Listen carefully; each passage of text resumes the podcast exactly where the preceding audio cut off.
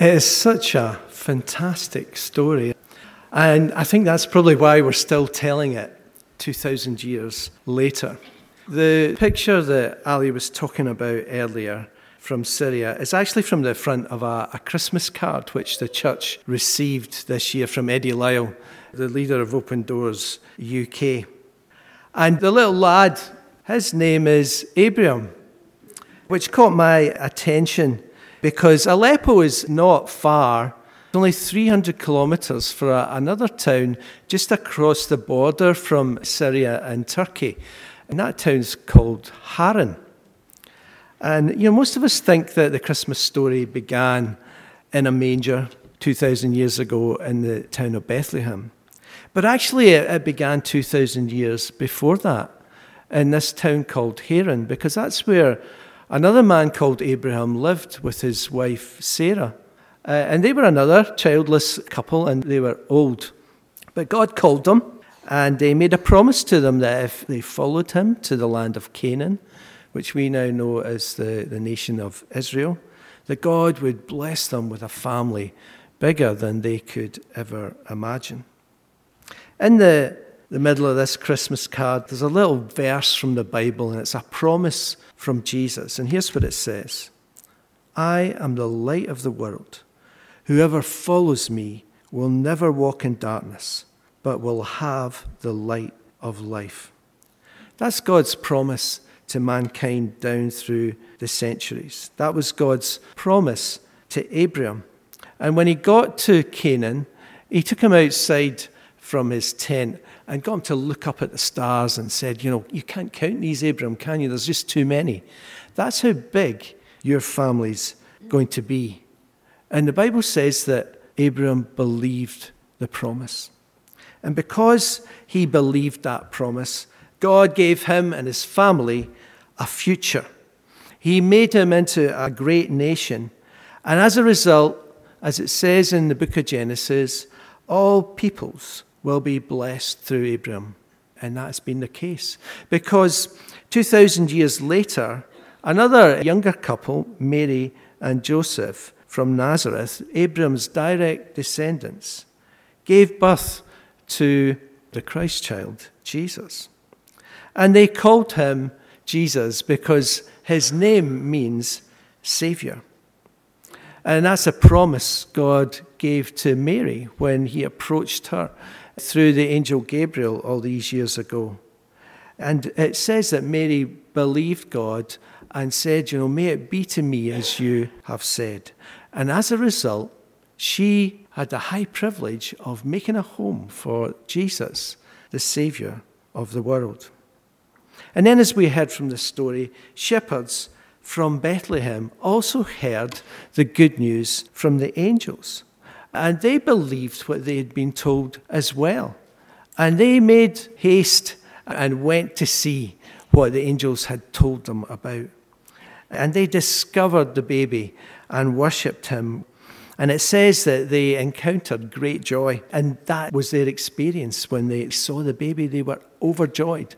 And as a result, when they left that place, they spread the good news and told everyone that they encountered all about Jesus because they believed the promise that Jesus was and is the light of the world.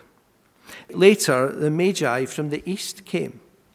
And they too had seen in the sky a promise of a king. And so they made their way to Jerusalem to worship Jesus. And they were redirected by Herod to Bethlehem. And it says about them too, when they got there, that they too were overjoyed and they fell in their faces and worshipped King Jesus, opening their treasures and giving gifts to him. They believed what they were told, and as a result, they encountered a king who was worth worshipping with all that they had. And now, 2,000 years later, this beautiful little picture of children in the city of Aleppo. It could be taken in any city or town around the world, except it's been taken in Aleppo, which is literally a pile of rubble after about nine years of civil war in that country. But as we've heard, because They've their trust in Jesus. These little families, these little churches across that country are finding hope and a way forward because they've put their trust in Jesus, the light of the world. And if they follow him, they've been promised that they will not walk in darkness but have the light of life. This promise of Jesus still stands today. And the question for each one of us is will we trust what it says and follow him? Jesus says he's the light of the world. Whatever dark situation we find ourselves in today, he's promised to shine a light right into the situation we find ourselves in. And if we follow him, he will lead us out of darkness into the light of life. We've already heard Jordan and Louise talking about how God, through the Lord Jesus, directs their lives. And the same can be true for us, just as it was for Abraham, just as it was for Mary and Joseph, just as it was for the shepherds and the Magi. Will you follow Jesus this Christmas? Put your trust in him, and you will have the light of life.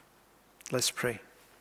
Father God, we thank you that you have not left us on our own. You have sent your one and only Son, the Lord Jesus, to be with us.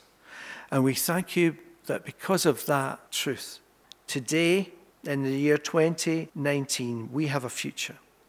A future which you have promised you will be with us if we will just follow you. So, Lord, help us to do that as we go out from here tonight into our own homes, our own situations. We thank you for the gift of a Saviour this Christmas in Jesus Christ our Lord. We thank you that He is good news for our lives and our worlds. And Lord Jesus, we make you King of our lives this evening. Thank you that you have come to be with us, and we worship you with all we have. And thank you that you place hope in our hearts this evening. Thank you that you have promised never to leave or forsake us. And I pray your blessing on every person here this Christmas, that they will know your love and experience your blessing day by day in the year ahead. Amen.